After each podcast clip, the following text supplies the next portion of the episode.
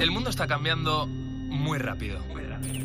Lo que hoy era una novedad, mañana se habrá quedado en algo antiguo. Ese frenético ritmo que muchas veces nos hace preguntarnos ¿y qué será lo siguiente? Velocidad que genera incertidumbre, a veces miedo, pero también intriga, ilusión y sobre todo emoción por conocer. La ciencia, la tecnología, la innovación, los cambios sociales nos empujan para seguir avanzando. Soy José Ángel Cuadrado y si tú me preguntas qué será lo siguiente, qué va a ser lo siguiente, yo te respondo, esto es lo que viene. Hoy mismo vamos a lanzar a audiencia pública el plan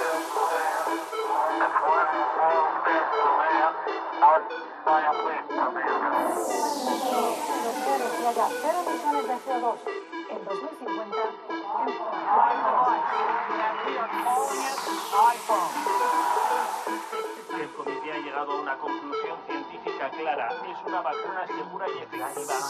La tercera misión de SpaceX se ha acoplado con éxito. En COPE. José Ángel Cuadrado. Lo que viene.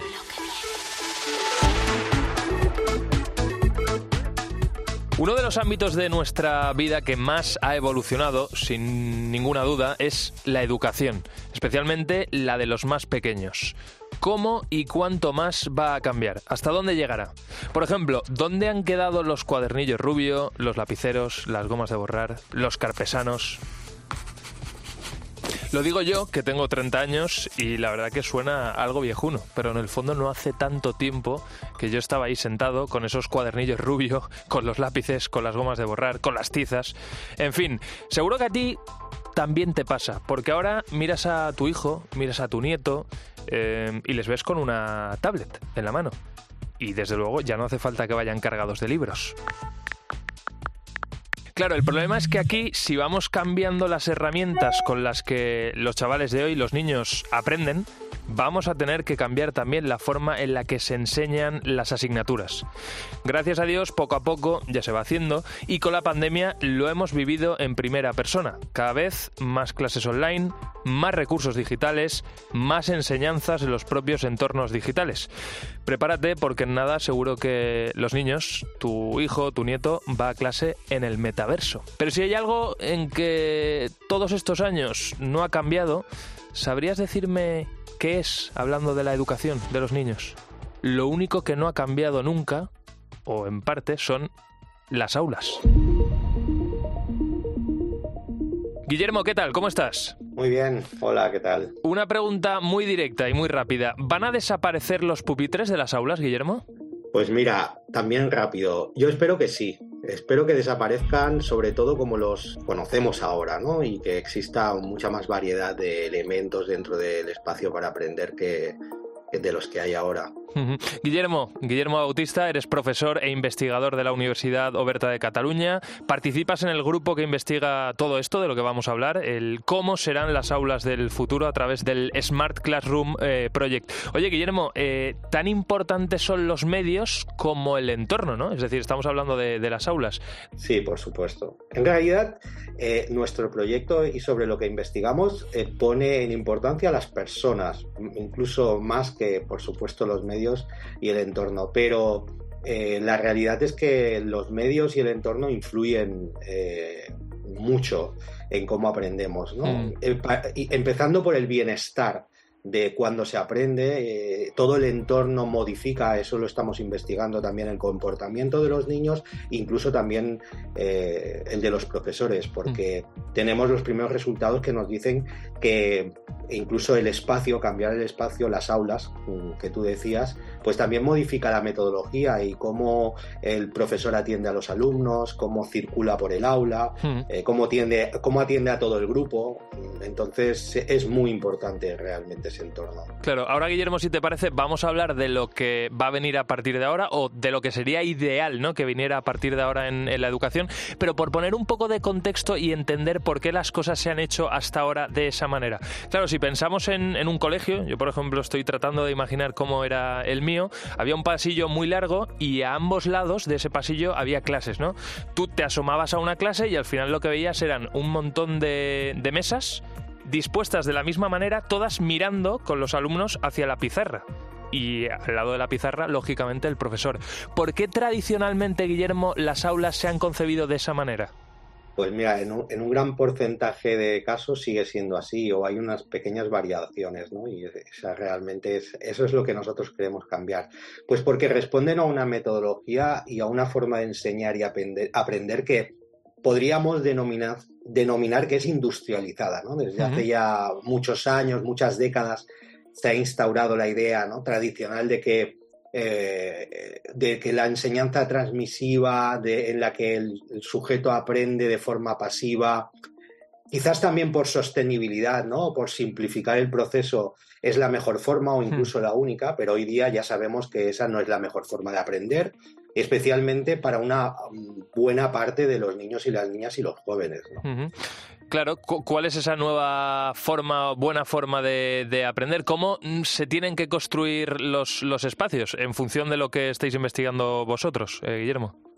Pues mira, de forma simplificada, el, el alumno, el, el, niño, la niña, el joven tiene que ser un sujeto activo del aprendizaje. Entonces, eh, nosotros seguimos todo un proceso de acompañamiento a los centros, a los grupos de profesores, en los que primero incluso llamamos que los deseducamos y luego les hacemos reflexionar y vamos concretando a través de diferentes fases y diferentes eh, estrategias el, el, ir acordando cómo tiene que ser el espacio. Pero al final aplicamos eh, unos principios que salen de nuestra investigación y los espacios tienen que, en primer lugar, tienen que fomentar el bienestar, tienen que ser confortables, que actualmente realmente no lo, no lo son. Y eso influye. Tenemos investigación que, pues mira, si nos fijamos en la calidad del aire, en la, en la temperatura, en cosas tan sencillas sí. ambientales, uh -huh. ya sabemos que eso influye eh, eh, en, el, en, el, comportamiento. ¿no? Entonces, en primer lugar, tienen que ser confortables física y psicológicamente tienen que ser espacios flexibles, que fomenten la colaboración, porque los avances en la ciencia del aprendizaje nos dicen que se aprende mejor cuando hay interacción intensa con otras personas, entre iguales. Tienen también que fomentar el movimiento, el cambio de, de posición en las personas, el, el que les permita eh, cambiar de grupo, estar ahora en un sitio, estar en otro. Los niños tenemos que tener en cuenta que necesitan la mayoría de, de ellos moverse, ¿no? Con, con cierta asiduidad, ¿no? Asuidad, eso. Entonces, fíjate que antes comentaba, vas a desaparecer el pupitre, pues eh, este es uno de los elementos importantes. El pupitre es un elemento eh, que hace que el niño no se mueva siempre está sentado en la mesa con su mm. silla y, y, es un elemento de control importante para el profesor, pero a la vez realmente es un elemento muy incómodo porque un niño, los más pequeños, pues sabemos que requieren que se muevan y, y nosotros la experimentación que hacemos en nuestra investigación vemos que cuando a los niños dejamos que cambien de posición, que cambien de lugar en el espacio, uh -huh. se tienen un mucho mejor comportamiento. Tiene que ser un espacio que fomente la fluidez, evidentemente tienen que ser seguros, tenemos que ir hacia espacios sostenibles, armónicos, eh, mucho más bonitos, dijésemos, ¿no? desde el punto de vista de la estética, y por ahí tiene que ir. Bueno, o sea, que espacios eh, confortables, como tú decías, que generen bienestar en los alumnos, flexibles para poder mover, que no sean aulas museo, ¿no? Es decir, que, que, la, que las mesas se puedan, sea fácil moverlas de un lado para otro, la pizarra, en fin, o, no ya una pizarra como la que conocemos hoy en día, sino que sean a lo mejor pizarras digitales, que haya un par en las paredes y que se puedan mover, y luego espacios sostenibles. Eso me ha, me ha quedado muy claro. Claro, eh, Guillermo. El siguiente paso es el siguiente. Eh, vamos a hacer aquí un ejercicio de imaginación, ¿vale? Me voy a poner en mi propio caso y quiero que, que me describas cómo debería estar construida mi casa. Yo en, en, dos meses voy a ser papá, mi niña en unos años estará en, en ese punto, ¿no? En el, en el de empezar a aprender. Entonces imagínate, yo llego a mi casa, ¿vale? Toco la puerta de la casa. Me abre mi mujer. Doy cuatro pasos y llego a la habitación donde en el futuro va a aprender mi niña. Esa habitación, ¿cómo debe ser? A ver, yo creo que eh, nosotros lo que diseñamos son espacios escolares, el, hogar es otra cosa, pero mm, los mismos principios que te he dicho antes, yo creo que se pueden aplicar perfectamente. De hecho, nosotros eh, tenemos un término que lo llamamos hogarizar, hogarización de, las escuelas, que un poco va por, por, yo les pregunto a muchos mm, profes con los que trabajamos, muchos docentes, ¿no? Oye, ¿tú harías eso en tu casa? esto que estás haciendo en tu aula a nivel decorativo, organizativo, de colocación de ciertas cosas en las paredes o incluso en los cristales, ¿no? Les preguntamos, ¿tú harías eso en tu casa? Y entonces se queda muy pensativo y dice, oye, pues la verdad es que no. Pues realmente si no lo haces en tu casa, ¿por, qué lo hacemos claro, en la escuela? Efectivamente, efectivamente. Realmente nos damos cuenta que eso está provocando una contaminación visual e incluso a veces ponemos todo de carteles encima de la ventana y no dejamos ni que pase la luz solar. Entonces, va más al revés, va más por aplicar ciertos principios, ciertas ideas de bienestar del hogar a la escuela, porque es un lugar en el que pasamos muchas horas y en el que no nos damos cuenta que cometemos errores muy sencillos de, solucionar. ¿no? Entonces, yo creo que tienen que aprender más las escuelas a ese nivel de las casas que las casas de las escuelas. Lo que pasa que, como te comento, creo que sí que es, esos principios se pueden aplicar, ¿no? Pues eh, tiene que ser un lugar cómodo, tiene que ser un lugar en el que se le permita hacer diferentes tipos de actividades. En las aulas, por ejemplo, nosotros valoramos mucho que en, un momento determinado se pueda crear un espacio diáfano para hacer con los más pequeños, a lo mejor, pues un, una, un una rueda, una, sentarnos todos alrededor de la maestra, del maestro, pero a lo mejor por, para con los grandes un role playing, cualquier, cualquier mm, actividad que requiera un mm. espacio más despejado. Esto, Guillermo, de todas formas, me recuerda muy mucho a la nueva metodología que tienen de trabajar grandes empresas, sobre todo empresas tecnológicas, ¿no? que tienen esos espacios diáfanos en el que igual un día hay una conferencia, ¿no? es decir, se, se conectan con otra parte del mundo porque tienen una reunión y al día siguiente hay una dinámica de trabajo con cinco o seis personas eh, dentro de ese mismo espacio en el que tienen que pintarrajear las paredes o tienen que hacer, no sé, una dinámica, una especie de escape room, ¿no? Dentro de, la propia empresa, es decir, espacios que sean muy versátiles, en los que se puedan hacer muchas cosas. A ver, en realidad los principios, las ideas, incluso el sentido común eh, se aplica a todos los espacios. Nosotros sí, que no buscamos eh, copiar este tipo de espacios empresariales, porque mm. a nosotros nos interesa la educación básica, nos interesa todo y que estamos haciendo también asesoramientos a universidades en la mejora de los espacios, pero siempre espacios con, con la finalidad de aprender. Claro. Es cierto que al final puedes llegar a las mismas conclusiones, mm. pero sí que no tenemos como referencia ese tipo de mm, espacios, ¿eh? los, los empresariales. Guillermo, una última cosa. Evidentemente estamos hablando de un futuro cada vez más digital, las aulas van a ser cada vez más digitales, aquí es impepinable que a todos los colegios, que a todas las aulas llegue una buena conexión a Internet, ¿no? ¿O no necesariamente? Sí, nosotros tenemos unos principios que aplicamos. Uno de ellos es la conectividad y evidentemente tenemos también la idea de, integrar en los espacios de aprendizaje de forma invisible la tecnología y esto no es más que solo usarla cuando se necesite. ¿no? A diferencia de lo que es las aulas eh, tradicionales de ordenadores en los que la tecnología juega el papel central, el papel preeminente, ¿no? Y ahora, por suerte, con, la portabilidad de, los elementos digitales ya puedes ah, esconder más lo, digital, pero nosotros pretendemos que lo digital eh, se use solo y esté en el espacio cuando sea necesario. Pero cuando lo usemos, que lo usemos cómodamente, con garantías, que los docentes se sientan con seguridad al utilizar y si diseñan una actividad que sea con tecnología y con conexión a Internet que tengan una buena conexión, una conexión sencilla, ¿verdad? Mm. Incluso ahora, por ejemplo, las pantallas estas interactivas que sustituyen a las smart boards que están en, en la eh, antiguamente estaban en las, en las, paredes, bueno, en muchos centros siguen estando, pues esas eh, pantallas a veces permiten, o casi siempre permiten, que se conecten dispositivos individuales, teléfonos móviles, tabletas, y eso ofrece unas posibilidades muy interesantes de compartir con todo el grupo lo que estás haciendo, y eso forma parte de este principio de conectividad que tendría que tener el espacio para aprender.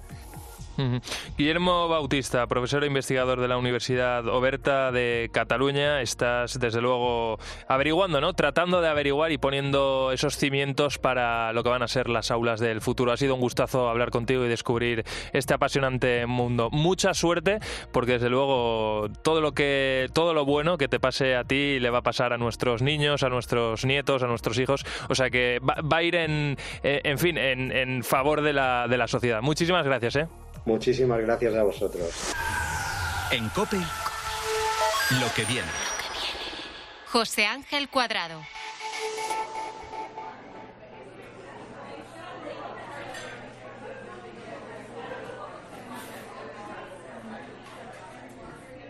Qué restaurante tan chulo al que me has traído. ¿Has visto? Pero lo mejor no es el sitio, es la comida. Desde luego, esto que tengo delante tiene una pinta de muerte. Vaya pedazo de hamburguesa, ¿eh? eh quita, quita. Pinchala antes con el tenedor, que, ya verás, que tiene, ya verás lo que tiene voy dentro. espérate un segundito. Pero escúchame, eh, tenedor y cuchillo, claro, que si no me voy a poner las manos sí, sí, sí, sí. Esta hamburguesa es de tenedor, de tenedor y cuchillo. A ver, voy a ello. Voy a cortar Espérate, María, pero si, pero si esto es un, es un puré. ¿Has visto? Es un puré. A ver, voy a probarlo. ¿De sorpresa? ¿Puré de, ¿Eh? de, patatas? Sí, de patatas, muy bien. Vaya olfato que tienes. Puré de patatas. Oye, y ahora tengo aquí. Estos son las patatas fritas. A ver, voy a pinchar una. Ostras, pero, pero, si, pero, si, también se, ¿Eh? se, deshace. A ver, en este caso voy a probarlo. Esto me sabe. ¿A qué? A ver. adivina. Eh, no es muy difícil. zanahoria? ¿Puede ser? de zanahoria, sí, sí, sí. Así es. Mira qué gusto tienes. A ver, María, pero esto, esto es, un, es un poco tongo. Es un poco tongo. Un trampantojo perfecto. Imposible casi de hacer por un humano. ¿Esto sabes quién lo ha hecho? Eh, ¿Qué? Una impresora 3D. Ostras, ¿tienes una en casa? Pues no, porque no me da el sueldo. Cuesta unos 5.000 euros y de momento está pensada más para uso de profesionales en restaurantes, en hospitales, en residencias de ancianos pero sí que podría tener una en casa por cuestión de espacio, porque realmente ocupa el tamaño de, un horno con menos fondo incluso. A ver, María, salimos del bullicio del restaurante porque esto, la verdad que a mí me ha despertado algo de intriga. Comida hecha con una impresora 3D. ¿Esto cómo es posible? Pues mira, la impresora eh, tiene forma de cubo. en su interior hay un brazo robotizado que va cogiendo los ingredientes que ya están previamente cocinados. Eh, están en, unos eh, contenedores dentro de, este cubo y los va dosificando y dando forma, poniéndolos capa a capa en función del diseño que hayamos elegido. así, bueno, pues podemos conseguir en poco tiempo la forma deseada, en este caso la hamburguesa que te acabas de comer, con los ingredientes que, que tú elijas mm, en este caso no era carne, sino puré de patata y de zanahoria. Bueno, eh, uno de los creadores de esta maravilla es Emilio Sepúlveda, que es CEO de Natural Machines. Emilio, ¿qué tal? ¿Cómo estás?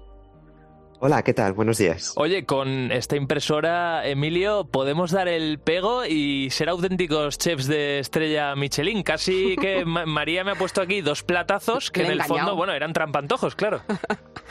Bueno, esa es la idea, ¿no? Que facilitar un poquito eh, la labor en la cocina, sobre todo ahora que se tiende cada vez a cocinar menos en casa por falta de tiempo, por falta de conocimientos y un poquito intentar recuperar pues lo que hacían las abuelas, ¿no? En, hace un tiempo ya. María, fíjate, Emilio, que ha traído también aquí a la radio una tarta que ha diseñado con la cara de su hija Lucía y es sin gluten. Claro, la impresora nos permite elaborar platos Mm, bastante difíciles o relativamente difíciles que podemos diseñar, que aquí está la clave, gracias a una aplicación con un grado de perfección que, Emilio, casi es imposible hacerlo a mano, ¿no? O sea, son técnicas muy, muy, muy, muy complicadas. Bueno, hay, eh, en realidad cosas que son muy difíciles de hacerlas a mano y si encuentras a alguien con la habilidad, repetirlo varias veces es muy difícil. Entonces, una de las eh, ventajas que aporta este dispositivo es el poder ayudar a los chefs a, mecanizar ese tipo de cosas muy complejas. Evidentemente, no sustituye a un chef en el sentido de que al final el que sabe de sabores y sabe de, cómo presentar los platos, pues son, son las personas y lo van a seguir siendo. Eh, Emilio, de momento la impresora no cocina, ¿no? Los ingredientes están, los metemos en esos cajetines que hay dentro ya cocinados. Eh, pero va a ser el siguiente paso, de aquí a poquito tiempo eh, va a estar disponible. además, va a cocinar estos ingredientes, cuando sea posible, de una forma muy particular, con láser, que además, por lo visto, tiene muchísimas ventajas. Sí, correcto. Nosotros estuvimos viendo que para poder entrar en las cocinas domésticas en casa, al final las cocinas tienen el tamaño que tienen y hay que quitar algo para poder poner algo nuevo. Entonces, eh, añadir esta funcionalidad de cocción era necesario, poder sustituir a un horno o a un microondas. Y la tecnología que encaja mejor y que estuvimos probando durante varios años es eh, por láser. El láser, la ventaja que tiene es que consume mucha menos energía comparado con un horno, por ejemplo. Estamos hablando de un 80% de ahorro. Eh, y además cocina a temperatura más baja, con lo cual se evita la creación de, de esas sustancias negras que son cancerígenas y que, y que no ayudan mucho. Y además, al cocinar a esta temperatura baja también, mantenemos dentro pues todas las propiedades y mantenemos eh, pues la humedad natural de los alimentos, lo cual los hace más jugosos. Claro, Emilio, porque una cosa, yo me estoy imaginando ya a Pedro, que nos está escuchando ahora mismo, o a Marta, eh, se les están poniendo los ojos, en fin, que, se están planteando sumar este tipo de tecnología y llevarse el aparato a casa, ¿no? ¿Cuánto más o menos ocupa, ¿vale? ¿Con qué podemos compararlo de los electrodomésticos que tenemos ahora mismo en la cocina y sobre qué precio ronda esto o rondaría? Pues mira, eh, ocupa Básicamente el mismo espacio que ocupa un horno, es, un poco menos profundo, o sea, no necesitas tanto espacio por detrás, pero el frontal sería más o menos el mismo, o sea, está, diseñado para que sea el mismo. Sí.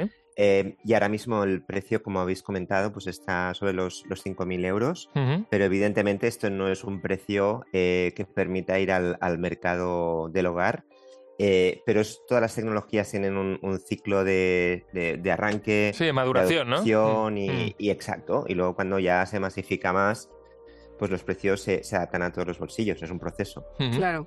Eh, ahora mismo Emilio imprime comida, pero la idea es eh, aplicar la misma tecnología dentro de la impresora para hacer otros productos personalizados, ¿no? medicamentos, no sé qué más. Esto es una pasada. ¿Mm?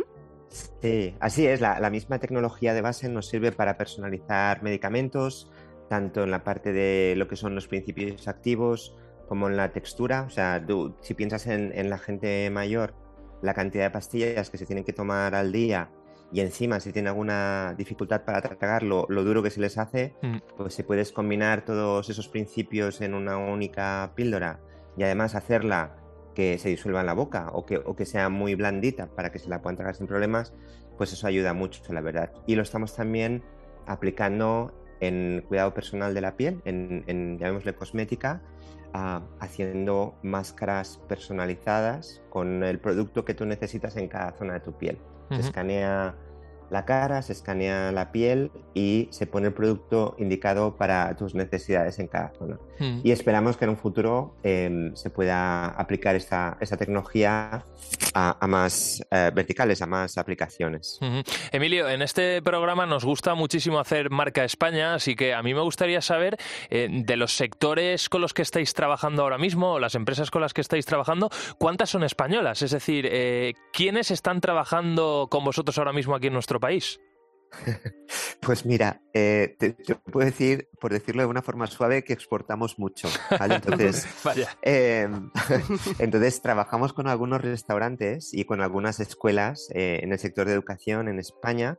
Trabajamos también con algunos hospitales, pero sí que es verdad que el, grueso de, nuestra facturación, el grueso de nuestros clientes son o bien en el norte de Europa o bien en países como Japón eh, y algo en Estados Unidos. Entonces, eh, bueno, es un país mediterráneo, le cuesta adoptar tecnologías nuevas y va a su ritmo. Entonces, por cultura, hay otros países que, son, toman más riesgos y prefieren eh, probar nuevos modelos de negocio. Porque, Emilio, el hecho de que lo comercialicéis en hospitales, colegios, tiene una razón de ser. Sí, claro, o sea, el, actualmente eh, la sociedad en la que estamos es una sociedad que está envejeciendo, que, está envejeciendo tiene muchas implicaciones. Em, eh, y el tema de la comida y el tema de la salud relacionado con la comida y el tema de la independencia de la gente mayor, pues es uno eh, es, un, es un problema grave desde el punto de vista de la sociedad. Entonces, hemos encontrado, no, no pensamos en eso al principio, pero hemos encontrado que utilizar esta tecnología en ese entorno facilita mucho que la gente vaya menos al hospital, que si tiene que ir al hospital tenga una alimentación eh, adecuada y que además les apetezca, porque la alternativa es tomar un, bol de puré claro, y la gente deja de comer. La hamburguesa de puré de verdura, mm. que es ideal para niños o para personas mayores que tienen problemas para, para masticar y para tragar. De hecho, es que siempre se ha dicho, Emilio, que al final la comida tiene que oler bien y luego tiene que tener pinta. o sea, nos tiene que entrar por los, ojos. Mm. Sí, sí, los ojos es lo primero. O sea, no, somos conscientes porque es algo que, que es parte de nuestro día a día pero en el momento en que, que, tú pierdes el aspecto visual de una comida, la comida deja de ser apetecible en muchos casos. Y entonces es, es, un aspecto crucial. Bueno, pues eh, Emilio, ha sido muy interesante conocer vuestro proyecto. A ver si cada vez más sectores y más empresas de nuestro país deciden apostar por este tipo de tecnología Made in Spain. Y cuando eso suceda, pues aquí tienes las líneas abiertas de nuestro programa para contárnoslo.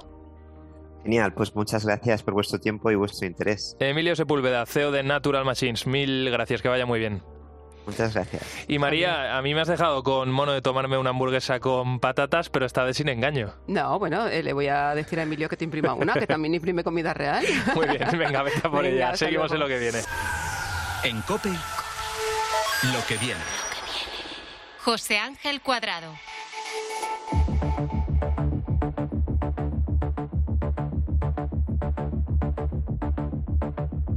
Seguimos aquí en lo que viene y precisamente vamos a seguir hablando de la impresión 3D, porque esta tecnología, como te venimos contando estas semanas, avanza a pasos agigantados. Fíjate, te voy a dar unos datos con los que vas a, vas a alucinar. El mercado de materiales de impresión 3D va a alcanzar los 9.860 millones en 2028. Eso es dentro solo de cinco años. Los sectores que más están apostando por esta tecnología ahora mismo son el de los coches, el automóvil, automovilístico, el aeroespacial y también el sanitario. En los próximos 10 años, el 20% de los materiales que circulen por el mundo, es decir, 2 de cada 10, se habrán fabricado con una impresora 3D, o esa es la previsión.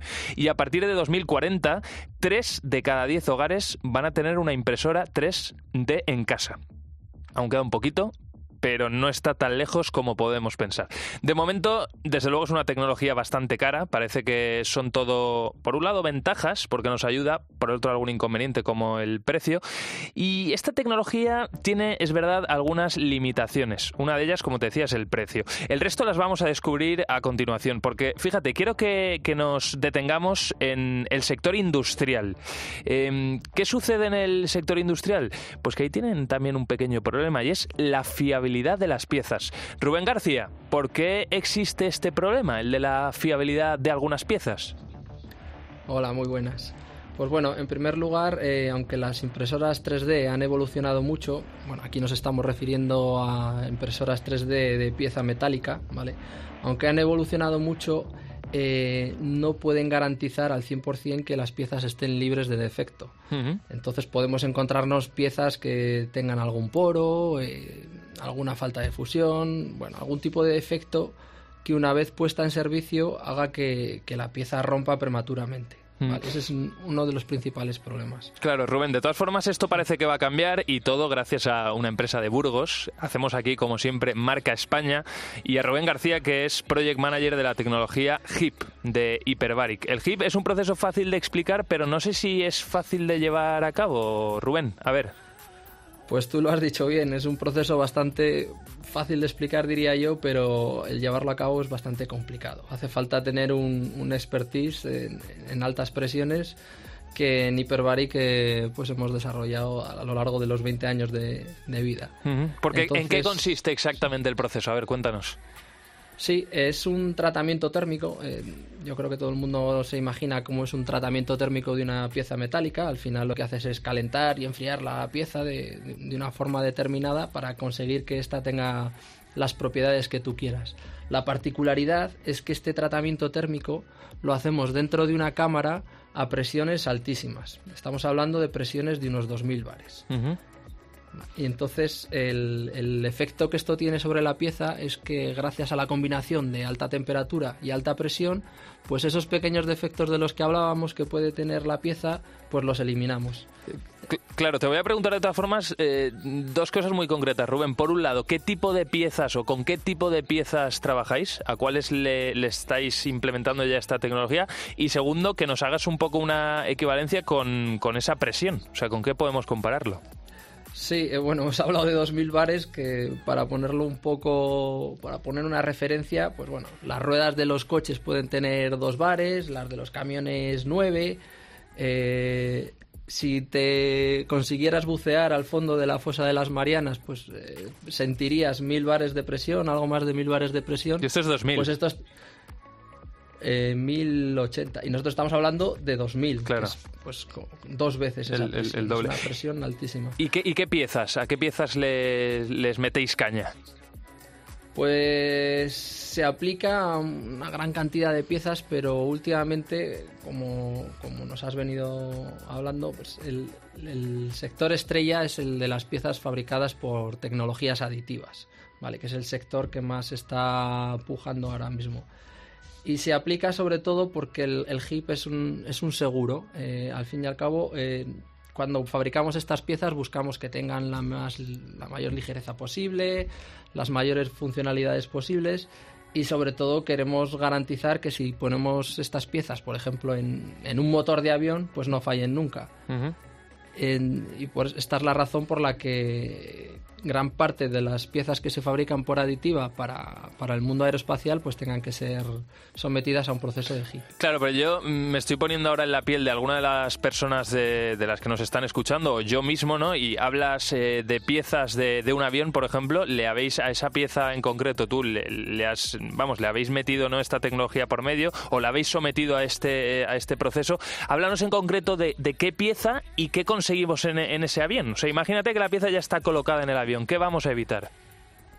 Eh, vale, bueno, mm, te voy a contar un caso que hemos eh, procesado últimamente y ha sido, por ejemplo, un, herraje, una especie de engranaje que va en un satélite. Este satélite ha sido lanzado en, en, un cohete de SpaceX, que todo el mundo conocemos. la, empresa, de Elon Musk, sí. Sí, es, y, bueno, pues, pues permite el, poner una pieza con un peso bajísimo, eh, porque ha sido optimizada topológicamente y fabricada por impresión 3D, y además te permite la garantía de que no va a fallar, porque bueno, ya todos sabemos que es muy difícil subir a reparar un satélite, ¿no? Entonces tienes que, tienes que, por decirlo de alguna forma, poner todas las tecnologías disponibles. Eh, para evitar que esa pieza falle. Hmm. Eh, con nosotros hoy también está aquí en lo que viene Carole Tonelo, que es vicepresidenta de Hyperbaric y directora de desarrollo de negocio. Carole, ¿qué tal? ¿Cómo estás? Bienvenida. Bien, bien, muchas gracias. Oye, es un placer tenerte aquí con, con, nosotros. Estamos hablando de un proceso, de una tecnología que no solo es único en España, sino prácticamente en toda Europa, ¿verdad? O sea, hay muy pocas empresas que, que hacen lo que, lo que hacéis vosotros.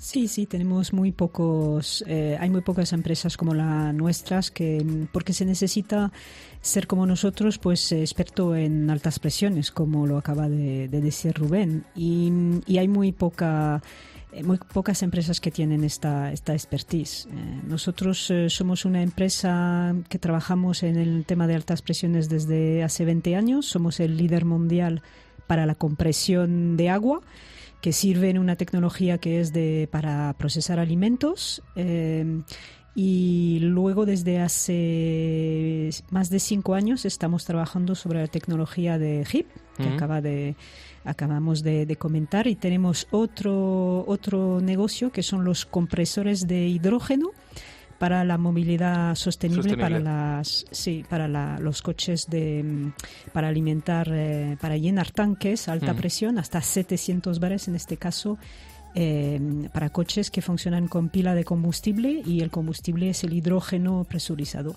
Y realmente en cuanto a, a HIP, eh, pues pensamos que es un, es un mercado, bueno, sabemos que es un mercado que está creciendo casi mm. a 20% por año y en algunos casos se necesita el postprocesado de HIP para mejorar las propiedades de las de las piezas. Mm. Y Eh, nosotros, nuestra, nuestra ambición también, somos líderes en el campo de presurización de agua para, para el sector alimentario y nuestro objetivo, por supuesto, es eh, volvernos el líder de la, en el campo de, de presurización de, de HIP haciendo máquinas más eh, pues eh, de las más fiables y, y más económicas que se pueda para, para Mm. que se desarrolle esta, esta tecnología. Mm. Muy interesante, la verdad. Mm, qué interesante. Claro, por, por eso quería preguntarte, eh, la industria de las impresoras 3D, ¿no? Hemos hablado del sector de los coches, hemos hablado del sector aeroespacial, en este mismo programa hemos hablado también del sector de la alimentación y cómo algunas impresoras 3D las están utilizando los chefs para lograr platos que una mano humana, por muy bueno que sea, no lo puede lograr. ¿En qué otros sectores mm, esta tecnología va a ir colonizando en los próximos años? Eso es una pregunta difícil porque nosotros con la tecnología HIP nos centramos en el metal, Mm. en la impresión 3D metal, pero es verdad que hay mucha impresión 3D con donde lo que se fabrica es un alimento o 3D plástico, Mm. porque hay muchas cosas que se hacen con, eh, con plástico. Entonces, En, en el mundo metálico, bueno, como tú bien has dicho, ha empezado la fabricación aditiva pues un poco por aplicaciones más raras, pero sí que estamos viendo cómo los fabricantes de impresoras cada vez han- hacen impresoras más grandes, más productivas. Mm. Eh, Ru- Rubén, auto- automoción, sí, yo creo que para el Sí, metal... por que- ejemplo, relojes. eh, hemos visto ya aplicaciones de carcasas de reloj eh, hechas con aditiva o vamos a cada vez eh, como está bajando cada vez más el coste de fabricación por tecnologías aditivas, pues ya se está extendiendo su uso pues un poco a, a Claro. más del, del día a día. Como siempre con la Pro- tecnología, sí, Sí, como siempre sí, con la tecnología, cuando vaya bajando el precio, desde luego irá llegando a otros sectores. Rubén, eh, Project Manager de la tecnología HIP en Hyperbaric, Carole Tonelo, vicepresidente y directora de negocio también en Hyperbaric. Muchísimas gracias a los dos por haberos acercado aquí a lo que viene y por haber compartido vuestro contenido y sobre todo que las cosas vayan muy bien. Un abrazo a los dos. Muchísimas Muchas gracias. gracias. Gracias. En Cope, lo que viene. José Ángel Cuadrado.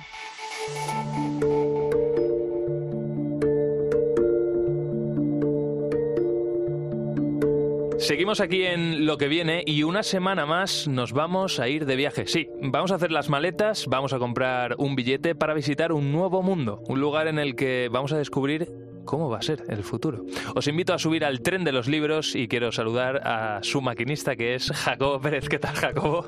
Hola José, pues la verdad que no sé si el tren, pero sí que nos vamos a ir de viaje.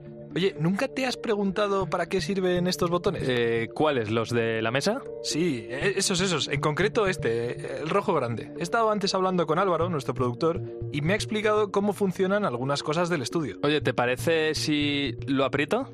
Bueno, tú lo has dicho, nos vamos de viaje, ¿no? Eh, venga, va, pues a ver qué pasa. Una, dos y tres. Eh, a ver, Jacobo, ¿qué, qué, qué es esto? ¿Dónde vamos? Agárrate.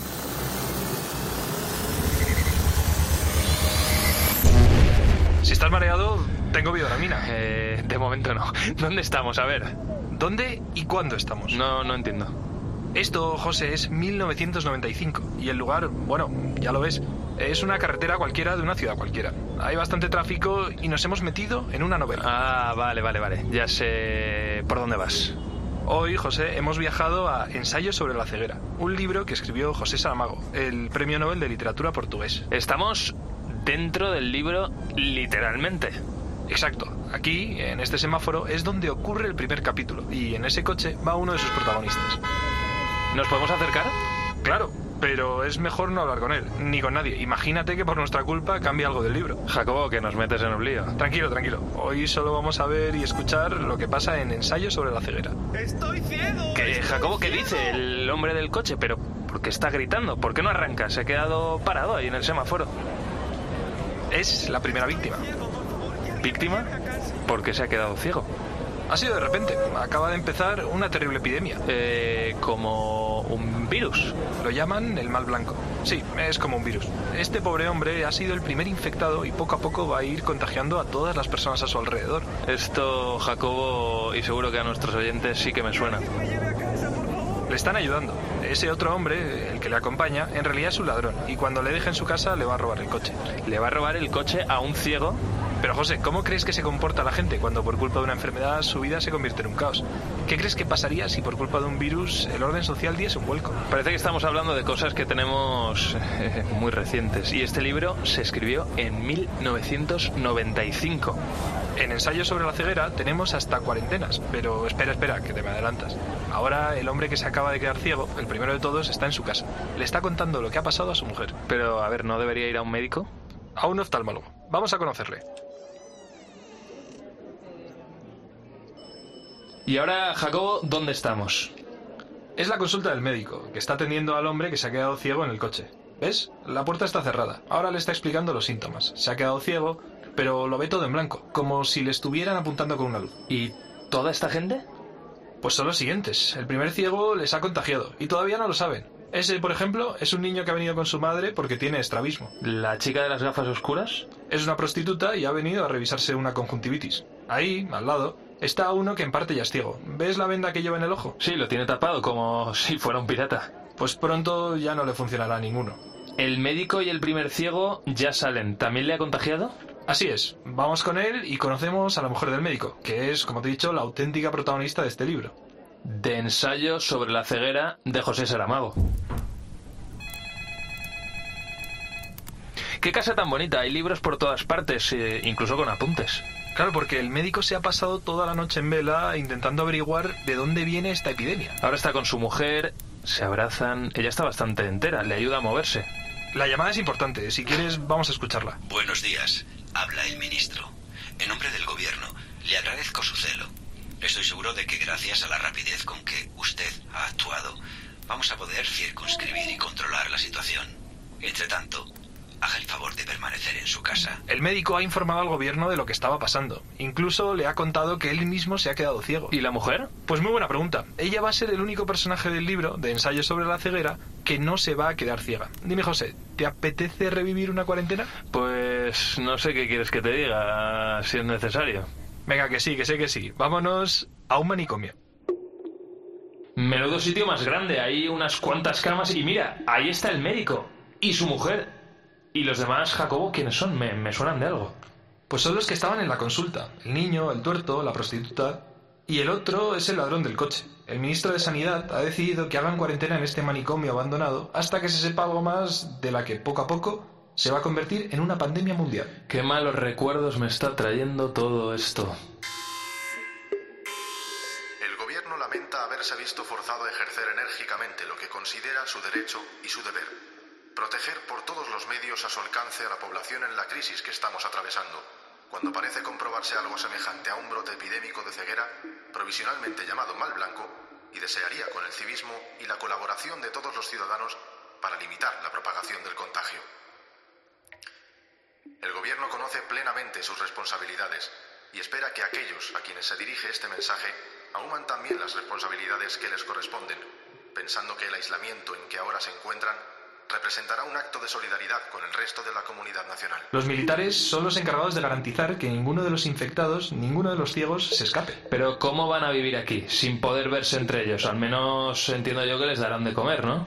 Pues los ciegos tienen la suerte de contar con la mujer del médico. Acuérdate que ella es la única que no pierde la visión, la única que no se contagia. Y sobre la comida, ¿te parece si avanzamos unas cuantas páginas y lo ves tú mismo? Venga, vamos. Seguimos en el manicomio, como ves. Ya están todas las camas ocupadas. Es que la enfermedad va a llegar a contagiar a todo el mundo. Pronto no habrá camas suficientes ni lugares de aislamiento tan grandes. El mundo entero perderá la vista. No puedo ni imaginarlo. Para eso tenemos el libro de Saramago, ensayo sobre la ceguera. Él pudo ver, paradójicamente, el riesgo que hay en el interior de muchos hombres y de muchos de nosotros. En el libro todos están ciegos y saben que el de al lado no va a ver lo que hagan. Aunque sea un delito. Aunque sea algo profundamente inhumano. Mira, esta es una de las escenas más crueles del libro. Los militares acaban de llegar con la comida para los ciegos. Que esa gente se las arregle como pueda. ¡Vámonos! ¡Vámonos! Los soldados tienen miedo. Y mira, los ciegos van corriendo a por la comida que acaban de dejar en el suelo. Parece un grupo de zombies, van como locos a por la comida y ni siquiera saben dónde está. José, fíjate en los soldados. Acaban de coger las ametralladoras. Los ciegos no van a saber cuándo parar. Llevan días aislados, aquí, sin comer. Esto se pone un poco feo. Jacobo, hay muchos muertos. ¿Cómo es posible? ¿Por qué unos soldados disparan contra su propia gente? Es que ya no son soldados. Míralos. Salen corriendo. Están desertando y los contagiados que se queden aquí nunca sabrán del todo si siguen presos o si pueden volver a sus casas. ¿Y cómo acaba el libro Ensayo sobre la ceguera? A ver, no me gustaría hacer ningún spoiler, aunque sea un libro de 1995. Lo importante un poco de esta sección, yo creo, es que la gente eh, que nos escucha se lo lea. Y quien se anime a leerlo, pues podrá seguir a la única persona que no se ha quedado ciega, es decir, a la mujer del médico, hasta un futuro en el que todos los demás seres humanos sí se contagiarán. Entonces veremos cómo se comporta la gente cuando pierde la vista de forma masiva, cuando cree que cualquier cosa que haga no tiene consecuencias. Ensayo sobre la ceguera nos habla de los rincones más oscuros que tenemos como seres humanos. Una enfermedad, una crisis global que a diferencia de lo que se ha dicho, no siempre saca lo mejor de nosotros. Y eso lo supo ver José Saramago en 1995, más de dos décadas antes de que palabras como coronavirus, pandemia o cuarentena se convirtiesen en intrusos habituales de nuestras conversaciones. Muchas gracias Jacobo y a por el próximo libro. Muchas gracias a ti, José. En COPE lo que viene. José Ángel Cuadrado. En mayo de 2019, a Tonet Ferrer le cambió la vida. Perdió a uno de sus grandes apoyos vitales.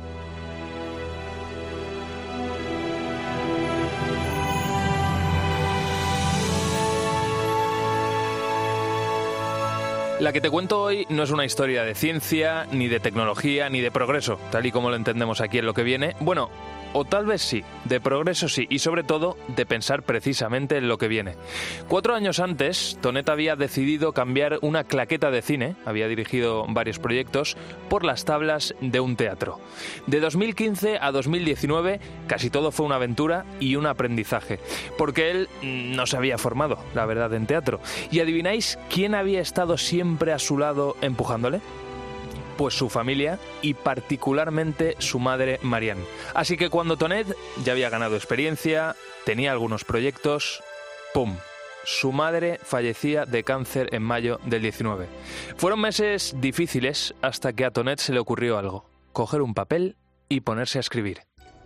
Y convertir ese dolor en amor, de alguna manera convertir ese dolor en arte. Y ha sido un proceso muy duro, pero muy enriquecedor, muy sanador, muy liberador. Y sin este proceso, sinceramente, yo ahora mismo no sé dónde, dónde estaría. De alguna manera ha sido curioso porque dentro de este proceso liberador y sanador que te decía, me he dado cuenta que volcar mi dolor sobre dos personajes ha sido me ha quitado un peso muy grande de encima ese peso lo volcó precisamente en La vida empieza hoy. Qué bonito nombre, ¿verdad? La vida empieza hoy. Una obra de teatro que estrenó meses después del fallecimiento de su madre, que lleva mucho de él, que lleva mucho de Tonet, que lleva también mucho de Marianne, de su madre, pero que incorpora algunos elementos de ficción. Él dice para que la historia pueda avanzar. Lo bonito de todo esto es que esa obra, sin más pretensiones iniciales que servir de una especie de cura para Tonet, primero recibió un premio Max. Son como los premios Goya al cine, pero en este caso el teatro. Y encima el que ganó el premio Max fue el del público. Y yo siempre digo que el público nos ha salvado la vida, eh, nos ha ayudado a, a continuar hacia adelante a confiar en lo que hacemos. Pero es que ese premio Max ha ayudado a que la obra viaje desde Valencia, de donde es Tonet, a Madrid, a un gran teatro como el Lara, donde por cierto va a estar hasta el próximo 20 de noviembre. Es una obra muy bonita. Y no solo eso, el reconocimiento y la bonita historia de la vida empieza hoy le ha permitido a Tonet estrenarla en el que era el teatro favorito de su madre en Valencia, el Teatro Talía. Aquí esta historia sí tiene algo de progreso, algo de lo que viene. Esperanza, trabajo, compromiso, mucha entrega y por supuesto el apoyo de los que más nos quieren, en este caso para Tonet, de su padre Tono, de su hermana Belén, de sus abuelos. Me han apoyado en todos los sentidos, siempre que lo he necesitado, pero ya no solo de cariño, sigue adelante, lucha por esto, sino de, oye papá, quiero producir esto, pero me falta dinero, no te preocupes, ya me lo devolverás. Eh, oye, necesito un sofá, coge el de casa, llévatelo y nos sentaremos en sillas. Eh, necesito, ahora por ejemplo, necesitaba muchas plantas para hacer una esto me, y me fui del pueblo y me llevé todas las plantas de la casa y no pasa nada. porque en la vida, como en casi todo, lo importante es tirar para adelante, sin olvidarnos, por supuesto, de todo aquello y de todos aquellos que nos acompañaron durante el camino. Soy José Ángel Cuadrado, esto es lo que viene, seguimos en cope.es y en las redes sociales. Buena semana y hasta siempre. En cope, lo que viene. José Ángel Cuadrado.